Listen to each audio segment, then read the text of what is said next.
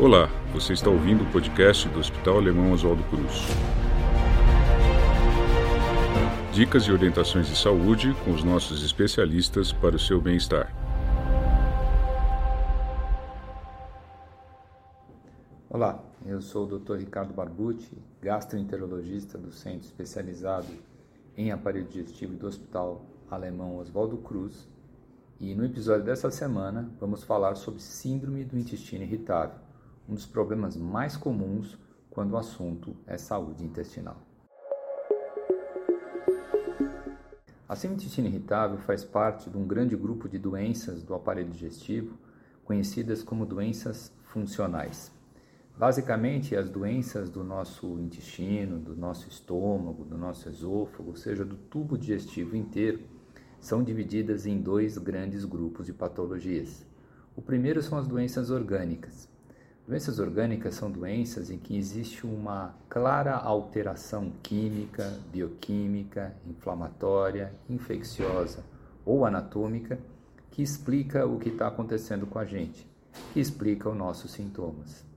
Doenças como, por exemplo, a doença do refluxo gastroesofágico, quando a gente vê uma inflamação no esôfago, a endoscopia, Doenças como tumores, doenças como infecções causadas por protozoários, bactérias, vírus, doenças é, que alteram a funcionalidade do intestino ou do estômago, como por exemplo doenças metabólicas como hipo ou hipertireoidismo, diabetes mellitus, alterações mensuráveis do cálcio, do potássio, do magnésio, são todas alterações tidas como orgânicas e como a gente pode ver, são doenças que podem ser benignas ou malignas, podem ser doenças agudas ou crônicas.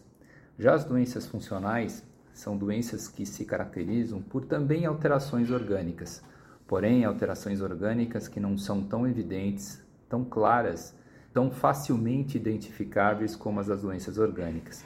Muitas vezes são alterações que são perceptíveis somente na bancada do laboratório. Alterações como alterações de motilidade, de sensibilidade do intestino, do estômago, alterações da microbiota do intestino, das bactérias que nós temos dentro do nosso intestino, sensibilidade é, visceral, ou seja, órgãos mais sensíveis do que o normal. Tudo isso faz parte das explicações de como as doenças funcionais aparecem. E as doenças funcionais, na verdade, têm duas características muito importantes com relação à sua origem e evolução são sempre doenças benignas, né? ninguém morre de intestino irritável, mas pode morrer com intestino irritável, porque são doenças habitualmente de evolução crônica. É bem comum haverem doenças funcionais coexistindo ao mesmo tempo. Então, um indivíduo pode ter intestino irritável e ter, por exemplo, gastrite nervosa, pirose funcional ao mesmo tempo. Ele pode ter intestino irritável e daqui a pouco melhorar o intestino irritável e desenvolver uma diarreia ou uma constipação funcionais. Também existe uma associação muito comum entre as doenças funcionais e doenças funcionais extraintestinais, como fibromialgia, síndrome da fadiga crônica, dor crônica em ATM, etc. Importante a gente dizer também que a síndrome do intestino irritável é uma doença que se caracteriza basicamente por dor abdominal. Essa dor abdominal, para a gente dizer que de fato é intestino irritável, ela tem que ter começado pelo menos há seis meses, estar tá presente constantemente há pelo menos três, ocorrer pelo menos uma vez por semana e ser acompanhada de dois, de três dos seguintes fatores. Essa dor tem que ser modificada com o ato evacuatório, ou seja, o paciente ou a paciente, ao evacuar, a dor abdominal piora ou melhora. Segundo, tem que ser acompanhado de alteração da frequência evacuatória, evacuando mais vezes ou menos vezes. E terceiro, alteração da consistência fecal. As fezes ficam mais duras ou mais moles. Dependendo então do padrão evacuatório que o paciente ou a paciente apresenta, a gente pode dividir a sinitite irritável em alguns tipos diferentes. Se a gente tiver mais do que 25% das digestões com fezes líquidas em grande quantidade e menos de 25% das digestões com fezes duras em pequeno, com frequência diminuída, nós dizemos que a gente tem síndrome do intestino irritável com predomínio de diarreia. O oposto seria intestino irritável com predomínio de constipação. Se eu tiver mais de 25% das fezes duras e mais de 25% com as fezes moles, eu tenho o padrão misto. Existe um grupo de pacientes que não tem qualquer padrão evacuatório, tem basicamente dor abdominal e a frequência evacuatória, a consistência das fezes varia muito. Então a gente chama esse grupo de intestino irritável indeterminada. Outra indagação que a gente tem é qual o perfil dos pacientes que têm síndrome do intestino irritável. Né? É, quem tem mais chance de ter essa doença? Na verdade, a síndrome do intestino irritável, fazendo parte das doenças ditas como funcionais, é uma clássica doença de pacientes jovens e pacientes do sexo feminino. As doenças funcionais elas são muito mais comuns em mulheres do que em homens, por vários motivos. Os fatores de risco envolvidos com o aparecimento da síndrome de intestino irritável são vários e passam então por ser do sexo feminino, ser jovem, ter história de estresse muito importante na, na sua evolução, principalmente durante a infância. 30% das mulheres que têm síndrome de intestino irritável têm história de abuso sexual ou abuso psicológico durante a infância. Pacientes que fazem parte de famílias que tem algum problema muito sério, alcoolismo dentro da família, é, dependência química dentro da família. E a gente está vendo durante essa pandemia um aumento progressivo da intensidade dos sintomas de quem tem intestino irritável pelo estresse crônico que a gente vive durante esse momento. É extremamente importante também dizer que existe uma coexistência bastante comum da síndrome intestino irritável com alterações psicológicas e psiquiátricas. 30% das pacientes que têm síndrome de intestino irritável têm também comorbidades como, por exemplo, depressão, ansiedade, alteração de atenção, etc.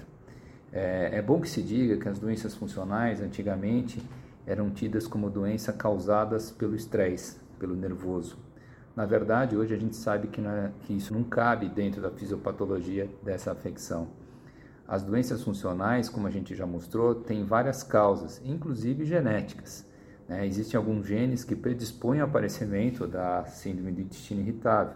E, portanto, a síndrome do intestino irritável a gente não tem porque quer, tem porque pode. Existe uma fração das pessoas que têm síndrome do intestino irritável que tem o que a gente chama de síndrome do intestino irritável pós-infecciosa. São normalmente, então, mulheres que acabam tendo um quadro infeccioso gastrointestinal, uma diarreia aguda, uma intoxicação alimentar, normalmente mais intensa, associada com febre alta, dores importantes abdominais, diarreia profusa, eventualmente até diarreia com sangue, mas não necessariamente, e que depois desse episódio infeccioso causado por bactérias principalmente, aparece então uma alteração da função intestinal. Nessa situação de síndrome irritável pós-infeccioso, existe com frequência a coexistência de outro problema, que é a síndrome do supercrescimento bacteriano de intestino delgado, uma situação em que existe excesso de bactérias no intestino delgado. Isso ocorre porque essa infecção prévia pode interferir no funcionamento, na motilidade do intestino fino é, de quem teve essa infecção prévia e essa alteração de motilidade faz com que as bactérias consigam se multiplicar muito mais dentro do intestino delgado, e isso acaba levando a uma série de sintomas intestinais, usualmente então dor abdominal, alteração do hábito intestinal, normalmente diarreia, e flatulência excessiva, distensão abdominal, etc. A síndrome do intestino irritável se constitui numa doença extremamente comum é, em todo o mundo, especialmente no mundo ocidental. A gente acredita que a prevalência dessa doença gira em torno de 5 a 10% da população toda. Portanto, bastante gente pode ter síndrome do intestino irritável. Existe alguma coisa que a gente pode fazer para prevenir a síndrome do intestino irritável? Na verdade, como eu já disse, existe provavelmente uma predisposição genética para o desenvolvimento dessa síndrome. Que a gente pode fazer para prevenir é ter uma vida saudável, é fazer é, exercícios com regularidade, numa frequência adequada, numa intensidade adequada, é comer bem, sempre é, procurando ter uma, uma alimentação variada, comendo de tudo um pouco, com aquele prato colorido. A refeição ela tem que ser consumida com uma frequência normalmente mínima de três vezes ao dia, evitar o estresse, se isso for possível. E também existem alguns outros fatores de risco relacionados com as doenças funcionais que, na verdade, não dependem muito da gente. Mas a gente pode fazer isso, pelo menos diminuir a chance de nossos filhos terem doenças funcionais. Especificamente as mães, quanto mais saudável levarem a vida, mais equilibrada vão ter a sua microbiota, mais equilibrada vai ter o conjunto de bactérias que tem no intestino. E quando as mães dão à luz, elas passam parte dessa microbiota, parte dessas bactérias para a criança que nasce. Portanto, quanto mais desequilibrada for a microbiota da mãe, mais desequilibrada vai ser a microbiota do filho. E maior vai ser a chance dessa criança desenvolver várias afecções, entre elas a própria síndrome do intestino irritável. A amamentação natural é extremamente importante para que essa criança desenvolva uma microbiota mais saudável e, portanto, menos relacionada com intestino irritável, com doenças alérgicas, com doenças autoimunes e doenças metabólicas, como, por exemplo, obesidade e, eventualmente, até doenças neuropsiquiátricas, como depressão, ansiedade, espectro autista, alterações de atenção etc. É muito importante também que a criança, especialmente nos três primeiros anos de vida, tenha uma vida nesses três primeiros anos saudável, evitando-se então de, de fornecer para essa criança alimentos mais processados, evitando-se dar medicamentos sem necessidade, evitando-se de se prescrever antibióticos de forma indiscriminada e é, fazendo com que essa criança tenha uma infância feliz. Às vezes a gente é perguntado se existe algum é, mito, né? envolvendo a síndrome do intestino irritável. Na verdade, mesmo entre os médicos, principalmente entre os médicos mais antigos, havia a noção de que a síndrome do intestino irritável e outras doenças funcionais eram doenças basicamente da nossa mente. Isso acontecia basicamente em mulheres estressadas e que era esse estresse especificamente que causava a doença. Na verdade, o estresse modula a doença. Né? É óbvio que quanto mais estressado nós estivermos, mais intensos são os sintomas e, eventualmente, mais frequentes são os sintomas. Mas o estresse, especificamente, está longe de ser a causa específica dessa afecção. A gente não tem isso porque quer, a gente tem isso porque pode.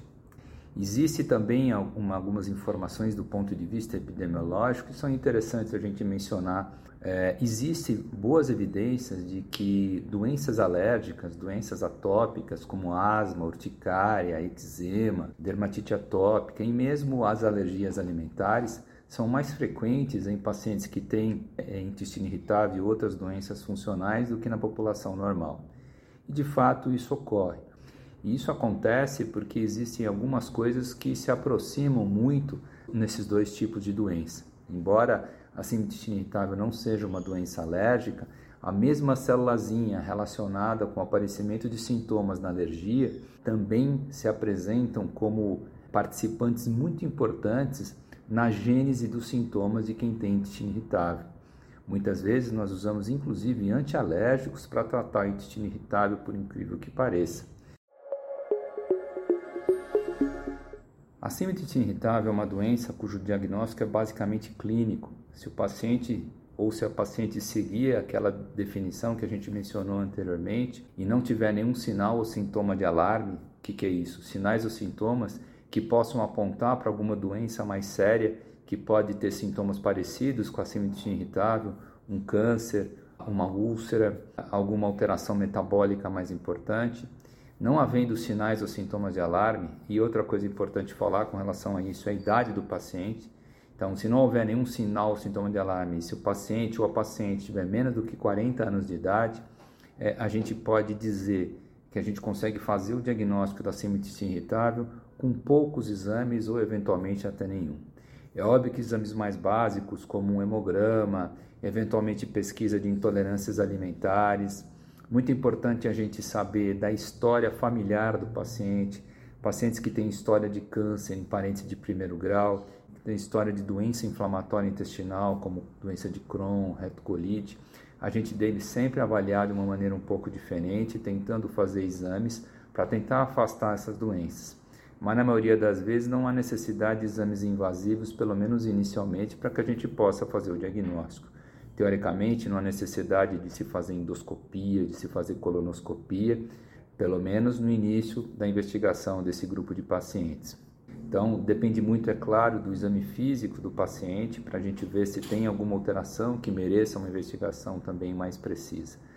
Dentre os sinais e sintomas de alarme, além de anemia, icterícia, é muito importante a gente ter em mente se o paciente está perdendo peso ou não, se o paciente tem febre ou não, se o paciente tem sintomas noturnos ou não, se o paciente tem alguma outra comorbidade que possa eventualmente levar ao aparecimento de sintomas gastrointestinais que possam mimetizar a ácido irritável e assim por diante.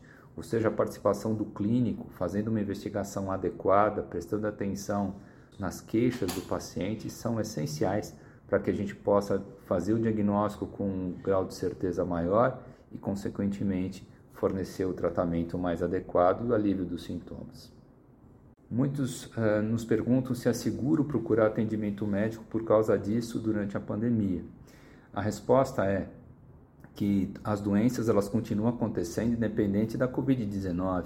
Né? Não é porque um paciente tem uma doença que não é uma doença maligna, como intestino irritável, que esse paciente ou essa paciente precisa ficar sofrendo em casa o próprio estresse da pandemia acaba agravando ainda mais os sintomas de quem tem essa patologia, isso atrapalha frequentemente a qualidade de vida e acaba até causando transtornos psiquiátricos mais importantes. Então é muito importante que a gente não retarde a procura do médico, independentemente do que a gente está sentindo. As outras doenças continuam acontecendo durante a pandemia e é muito importante que o médico avalie esse grupo de pacientes, porque eventualmente doenças sérias, como neoplasias, podem mimetizar a síndrome do intestino irritável e isso precisa ser avaliado pelo clínico, precisa ser avaliado pelo gastroenterologista. Né? Quanto mais a gente retarda o diagnóstico e o tratamento das doenças, pior fica a qualidade de vida dos pacientes, eventualmente existe maior chance de complicação. Portanto, na minha opinião, a gente não deve retardar qualquer tipo de avaliação e tratamento, seja a doença que for, mesmo durante a pandemia. Podia encerrar então a nossa apresentação é, falando que as doenças funcionais são doenças extremamente prevalentes, muito frequentes no nosso meio. São doenças que têm um caráter crônico, embora benigno, mas que atrapalham muito a qualidade de vida de quem tem. Então, são doenças que têm como a gente fazer diagnóstico, tem doenças que têm como a gente fazer um tratamento eficaz, para aliviar os sintomas, melhorar a qualidade de vida e tornar a nossa existência mais agradável. Então, espero que vocês tenham aproveitado as informações que eu passei para vocês e estamos à disposição. Um grande abraço a todos. Acompanhe o nosso podcast e confira outras dicas para a sua saúde e bem-estar. Para mais informações, acesse hospitaloswaldocruz.org.br.